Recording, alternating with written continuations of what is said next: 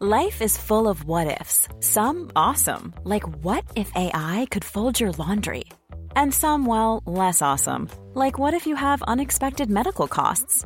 United Healthcare can help get you covered with Health Protector Guard fixed indemnity insurance plans. They supplement your primary plan to help you manage out of pocket costs. No deductibles, no enrollment periods, and especially no more what ifs. Visit uh1.com to find the Health Protector Guard plan for you.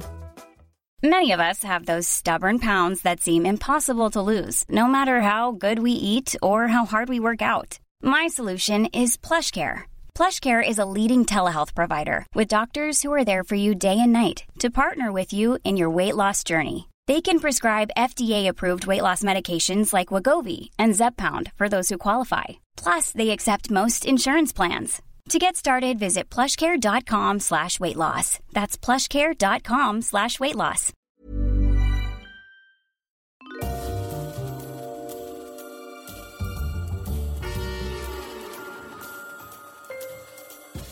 Hello, everyone, and welcome to Histories of the Unexpected, the show where we demonstrate that everything, and we really do mean simply everything you can possibly think of, has its own history, like monsters, snot, and monkeys. And we will be following the links in our minds as we come across them, explaining how those histories link together in unexpected ways. Who knew, for example, who knew that the history of tears is in fact all about the French Revolution?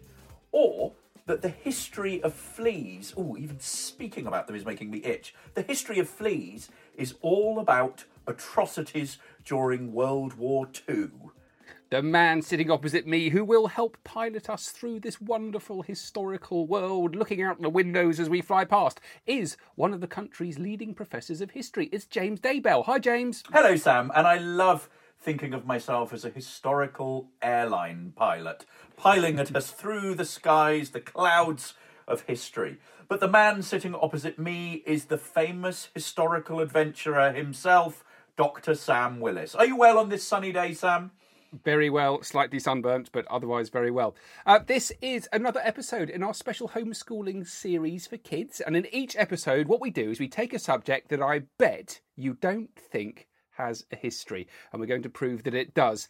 And today we are doing the history of broken promises. You've been wanting to do this for ages, haven't you, James? In fact, I remember uh, you promised to do it weeks ago, and uh, now look where we are now. You've another broken promise. No, no, we're, we're doing it. So I, I won't, I'm, I'm good to my word. But, you know, that's what it's all about. It is about honesty, morality, integrity, the strength of somebody's word. In other, way, in other words, if you say that you are going to do something, you follow through. But this is actually the opposite of that. It's people promising to do things and then not going through. So, for example, we can think about this in terms of the US elections of the 20th century. US presidents promising to do certain things, but sometimes those promises were unfulfilled. Take, for example, Richard Nixon in 1968 claimed to have a secret plan to end the war, by which he meant the Vietnam War, and promised to find a way to peace with honour in Vietnam. But some five or six years later, America was only just withdrawing from the conflict a little more than a year before Nixon resigned. Or Lyndon B. Johnson, who promised in 1964 we are not about to send American boys nine or ten thousands away, nine or ten thousand miles away from home to do what Asian boys ought to be doing for themselves. And it's during his presidency that the US, the United States, entered the Vietnam War. So it's about not keeping your promises there I just realised there are lots of examples in the Crusades. If any of you are studying the studying the Crusades, it's um, it's a period of history and a topic which is absolutely loaded with promises because you have um, the fact that the Crusaders themselves were, were were promised absolution from sin and they were promised eternal glory, and then when the campaigns actually get going, there's a huge amount of um, underhand dealings and broken promises as the Crusaders go through the Holy Land, and it really moves on to the um, the first crusade, the second, the third, the fourth crusades. It's absolutely fundamental to it. It's a really important theme. Or uh, promissory cases in the 16th and 17th century, where women who were promised marriage by a man, if he did not follow through with his intention to marry her, could take them to court over it. Isn't that extraordinary? That is extraordinary. I like. But today we're doing broken promises, particularly in relation to the gunpowder plot, which is so fundamental to the way that the plot unfurled. So what we're going to do here is look particularly at James the First, because he is the one who made these promises and then broke them. What you need to know is that just before ascending the throne, James um, assures someone called Henry Percy. He's the Earl of Northumberland, a very important nobleman, both under uh, James's predecessor Elizabeth I and also during his reign. He promises that he would not persecute any Catholics that will be quiet and give but an outward obedience to the law. And that statement proved to be a massive, hugely broken promise. And he soon reinforced strict penalties against Catholics. And that broken promise would lead, amongst other things, to the gunpowder plot. So, what is going on here? Well, it's all to do with the Reformation of the 16th century and conflict between Protestants and Catholics. Protestants across Europe were demanding reform of the doctrine and government of the Roman Catholic Church. They were constantly questioning the Roman Catholics' traditional teachings, and really importantly, they rejected the Pope's authority. Some of Europe's rulers and the Catholic Church tried to suppress this new way of thinking. They tried to suppress Protestantism, but the Protestants found their own support among certain kings and princes of Europe. And this meant that for from the last 30 years of the 16th century, Europe was consumed with almost constant bitter religious wars. So we've got Europe divided by this issue. And it really affected the way that people lived and experienced their lives. It depended on where, where you lived and what you believed. And in the 16th century, many people found themselves on the wrong side of the religious divide. They found themselves living in places which no longer followed the religion that they believed in. So you've got Protestants living in Catholic countries and Catholics living in Protestant countries. And for those people, both of them could be not only seen as heretics in religious terms, but even allied with foreign powers. It became immensely dangerous. There were a number of different reactions to this problem, and in many places, these religious minorities were persecuted. Some of these communities pledged loyalty to their government whilst peacefully exercising their own religion, but others defiantly, openly justified violent protest. And it's worth thinking about how this was all experienced in England, because only then can you understand how and why this promise that James I made was so important and why it was broken. Henry VIII breaks from the Roman Catholic Church in the 1530s and he makes himself supreme head of the Church of England. And then his son, Edward VI, carries on with Protestantism and it becomes strongly embedded with the English Church during his reign. After Edward's death, it chops, it changes because his sister, Mary I, becomes queen and she reimposes Catholicism. Um, that attempt to do so is then thwarted by her own death. And after Mary's death, her half sister, Elizabeth I, she becomes queen and she is a Protestant and she builds up the uh, power of England to one of the most powerful Protestant uh, countries in Europe. During Elizabeth's reign, the government become increasingly worried about what the Catholic minority in England are up to, what they're doing, and a number of Catholic priests, uh, 100, were executed during her reign. Even on a budget, quality is non-negotiable. That's why Quince is the place to score high-end essentials at 50 to 80% less than similar brands. Get your hands on buttery soft cashmere sweaters from just 60 bucks, Italian leather jackets, and so much more. And the best part about Quince, they exclusively partner with factories committed to safe, ethical, and responsible manufacturing. Elevate your style without the elevated price tag with Quince. Go to quince.com slash upgrade for free shipping and 365-day returns. Hi, I'm Daniel, founder of Pretty Litter. Cats and cat owners deserve better than any old fashioned litter. That's why I teamed up with scientists and veterinarians to create Pretty Litter. Its innovative crystal formula has superior odor control and weighs up to 80% less than clay litter. Pretty Litter even monitors health by changing colors to help detect early signs of potential illness. It's the world's smartest kitty litter. Go to prettylitter.com and use code ACAST for 20% off your first order and a free cat toy. Terms and conditions apply. See site for details. Hey, it's Paige DeSorbo from Giggly Squad. High quality fashion without the price tag? Say hello to Quince. I'm snagging high end essentials like cozy cashmere sweaters, sleek leather jackets, fine jewelry, and so much more. With Quince being 50 to 80% less than similar brands. And they partner with factories that prioritize safe, ethical, and responsible manufacturing. I love that. Luxury quality within reach. Go to quince.com slash style to get free shipping and 365 day returns on your next order. Quince.com slash style. So what we've got here is a very powerful England under Protestant Elizabeth I, and you've got a number of immensely powerful Catholic powers in Europe. And one of the main areas of conflict here is between Catholic Spain and Protestant England. And it wasn't until after Elizabeth's death, this is now during the reign of James I, that they actually achieved peace. James is a very interesting character because he is the son of Mary, Queen of Scots, who was a Catholic, though he himself was a Protestant. Nonetheless, he was expected to treat Catholics better than Elizabeth had. So Catholics are living in a great deal of hope that their lives are going to change under James. Something else also happens. His wife, Anne of Denmark, she was a Protestant, but at some point in her life, she converts to Catholicism. So Catholics think they've really got an ally here with James because his wife is a Catholic.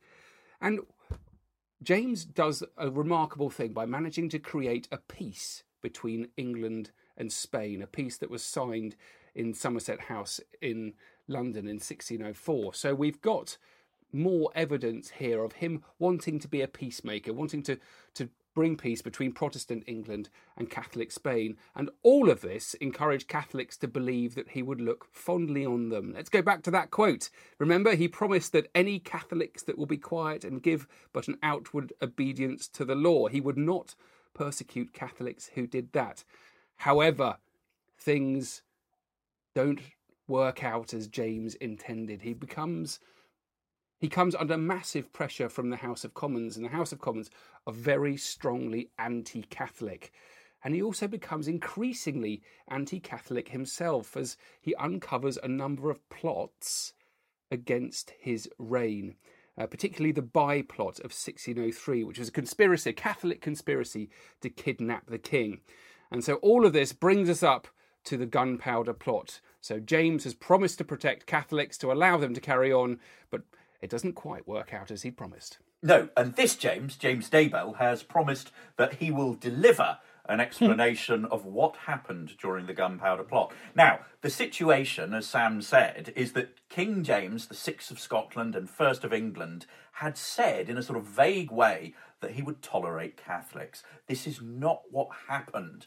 And what we see is various things brought in that sees Catholics being imprisoned and fined. And very importantly, because Catholic Mass relies upon a priest to be present, it's one of the big differences between Catholicism and Protestantism, and Catholic priests were sent away, so they were outlawed. And so Catholics who wanted Mass weren't able to get it. And of course, because of this, they are deeply concerned and deeply disappointed by the failure of James I to treat them fairly. And in particular, there are a group of young Catholic gentlemen from the Midlands who are very disgruntled indeed, and they start plotting and they decide to take action.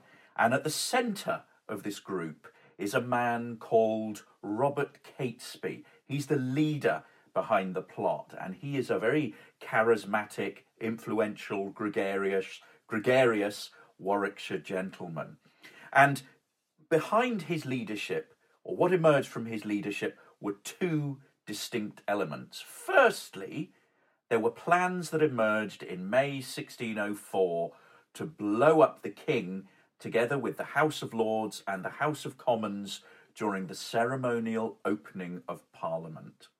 And because of links that a fellow plotter, Thomas Percy, had to the very powerful Earl of Northumberland, who himself would sit in the House of Lords, they were able, these conspirators, to get access to Parliament.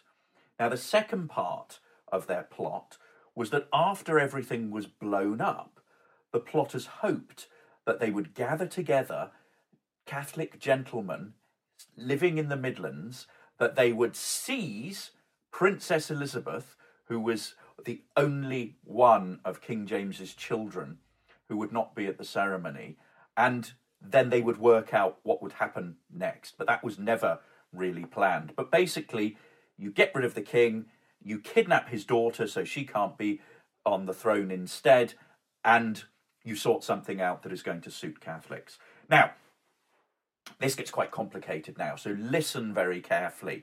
There are a group of Catholic priests, including the head of the Jesuit mission to England, Henry Garnet, who had some knowledge of this plot that was going to be called the Gunpowder Plot, and they tried to discourage it. Garnet and his fellow priests didn't, however, although they knew it, they didn't pass this message on to the government. Now, what happens then is that in order to move towards a position where you can blow up the Houses of Parliament, they did two things. First of all, they started by renting a house on one side of the House of Lords. And what they thought that they would do was they would dig a tunnel so that they could plant gunpowder in it. However, as you could imagine, digging a tunnel in the middle of London was a very difficult task and it failed. So instead, in March 1604, they got to rent a basement or a cellar that was directly underneath the House of Lords. And this was where they were going to pack the 36 barrels of gunpowder um, under the watchful eye of Guy Fawkes, who you probably all know about from the 5th of November celebrations. And Sam's going to tell us a little bit more about that in a bit. The problem for the plotters, though, is that Parliament receives a tip off. There is a letter that is sent to a Catholic nobleman, one Lord Monteagle, who would be attending the opening of Parliament on the 5th of November. And it's supposed to have been sent to him by a close family member. And the letter survives in the National Archives in Kew. And it says, My Lord, I would advise you as you tender your life to devise some excuse to shift your attendance at this Parliament, for God and man hath concurred to punish the wickedness of this time. Though there be no appearance of any stir yet, I say they shall receive a terrible blow this Parliament, and yet they shall not see who hurts them. It was an anonymous letter. It wasn't signed, but Lord Monteagle received the letter at his house in Hoxton in North London on the 26th of October 1605, and he immediately passed it to Robert Cecil, the Earl of Salisbury, who was one of the King's most preeminent ministers. It isn't known, as I said, who wrote the letter, but people think that it was Francis Tresham, Monteagle's brother in law.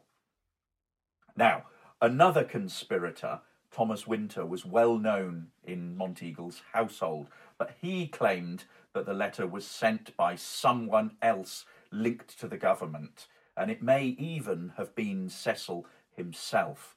However, the conspirators got to know about this through one of Monteagle's servants, and they still didn't abandon their plans but decided to go ahead. And the government appeared rather dubious about this letter and didn't quite believe it at first. They couldn't quite believe that people were going to do this act. But on the evening of the 4th of November, a royal official, Sir Thomas Knivett, and Edward Doubleday found Guy Fawkes, who was using an alias at the time, an alias known as John Johnson, and he found him and his gunpowder. And we know about this because of an entry in a journal of the House of Commons. Um, and it reads This last night, the upper house of Parliament was searched by Sir Thomas Knevet and one Johnson, master to Mr. Thomas Percy, was there apprehended who had placed 36 barrels of gunpowder in the vault under the house with the purpose to blow king and the whole company when they should assemble. Afterwards, divers other gentlemen were discovered to be of the plot. Now, on the morning of the 5th of November, when they realized the plot had been discovered, most of the other conspirators fled to the Midlands. They ran away. The government issues a series of proclamations ordering their arrest, and very slowly the uprising melts away. In London, there is a brief shootout which sees Thomas Percy, Christopher and Jack Wright, and Catesby, remember the leader, all of them are killed. Others, including Thomas Winter and Ambrose Rookwood, were captured and brought to London. And others, over the next few days, were arrested and seized under suspicion of involvement. On the 9th of November, Parliament assembled to hear a speech from the King describing what was then known about the plot. And this speech is later published as a pamphlet at the end of November, which is, a, which is titled The King's Book.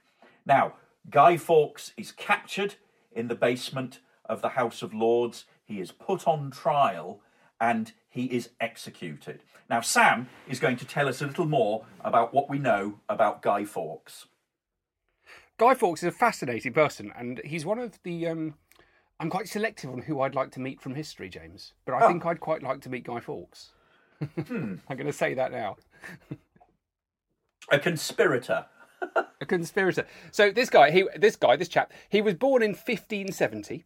Um, so he lived a lot of his life during the reign of Elizabeth I, even though he's most famous for his crimes during the reign of James I.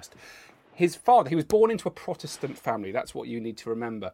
And one of the key things about Guy is that he's he's a convert. He's known for his religious zeal, and he has become a Catholic from being a Protestant, and I think that's really important. He seems to be constantly trying to prove people how how devout he is, how committed he is to the cause. He's brought up in York. We know that he went to St Peter's School, and then we know that he became a soldier fighting for the Catholic Spanish against the Protestant Dutch, and it was there he gained a reputation for excellent technical knowledge and also for his courage and his bravery. One of his schoolmates, a guy called Oswald Tesimond, actually described him.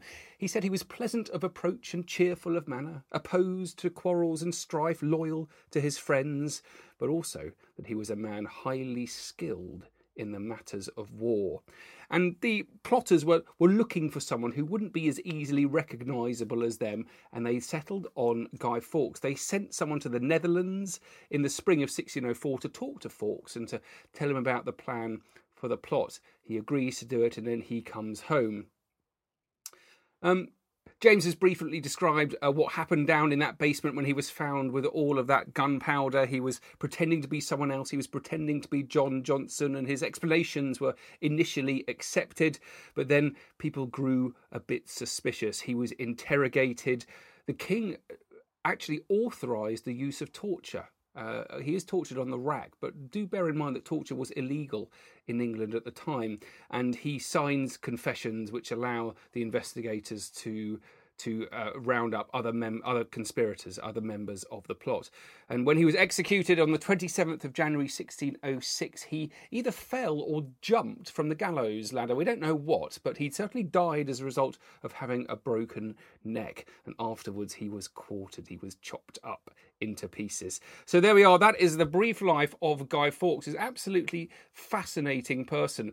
And it's interesting that if you look at the confessions that he wrote when he was under torture, uh, bear in mind that nowadays we don't believe that anything written under torture is actually worth worth the ink that it's written in.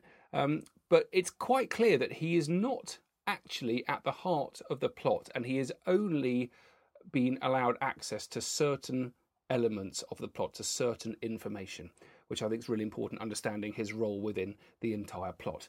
And we've got a task for them all, James. Well, we have, but before that, if you have a look at his signature, before and after his torture, you will see how badly he suffered because his handwriting after he was put on the rack is absolutely atrocious and it shows a man who has been completely broken and ruined. But indeed, we do have a task for you, as a very sensible task today, I'm afraid. Now, this is to test whether you were listening carefully. So, take this down. We have a series of questions and we want you to write the answer. Now, first, who was the leader of the gunpowder plot? That's question one. Who was the leader of the gunpowder plot? And question two, why were English Catholics unhappy? A little clue here is this whole episode is framed around the idea of broken promises. So, why were English Catholics unhappy? Question three Who was the military expert brought in to set up the barrels? So, who was the military expert brought in to set up the barrels? A hint here he was tortured and had dreadful handwriting afterwards. Question four What were the plotters trying to blow up? So, question four What were the plotters trying to blow up? question five Who was the relative who would have attended the opening of Parliament and who told Robert Cecil about the plot after he was warned not to attend? So, who was the relative who would have attended the opening of Parliament, who told Robert Cecil about the plot after he was warned not to attend? And question five this is a this is one which will require you to do some online research. Now, what event in King James VI and I's own family history would have made him all too aware of the dangers of gunpowder plots?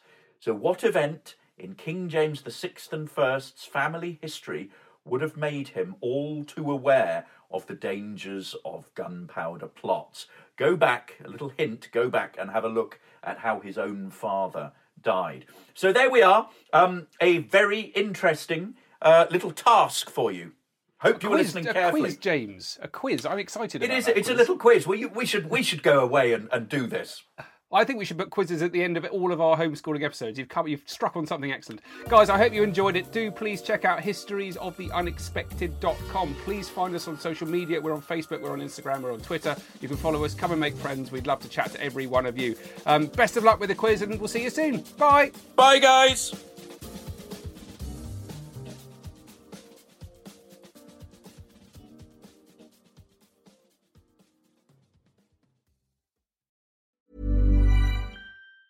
Planning for your next trip? Elevate your travel style with Quince. Quince has all the jet setting essentials you'll want for your next getaway, like European linen, premium luggage options, buttery soft Italian leather bags, and so much more. And it's all priced at 50 to 80% less than similar brands. Plus, Quince only works with factories that use safe and ethical manufacturing practices. Pack your bags with high-quality essentials you'll be wearing for vacations to come with Quince. Go to quince.com slash trip for free shipping and 365-day returns. Hi, I'm Daniel, founder of Pretty Litter. Cats and cat owners deserve better than any old fashioned litter. That's why I teamed up with scientists and veterinarians to create Pretty Litter. Its innovative crystal formula has superior odor control and weighs up to 80% less than clay litter. Pretty Litter even monitors health by changing colors to help detect early signs of potential illness. It's the world's smartest kitty litter. Go to prettylitter.com and use code ACAST for 20% off your first order and a free cat toy. Terms and conditions apply. See site for details.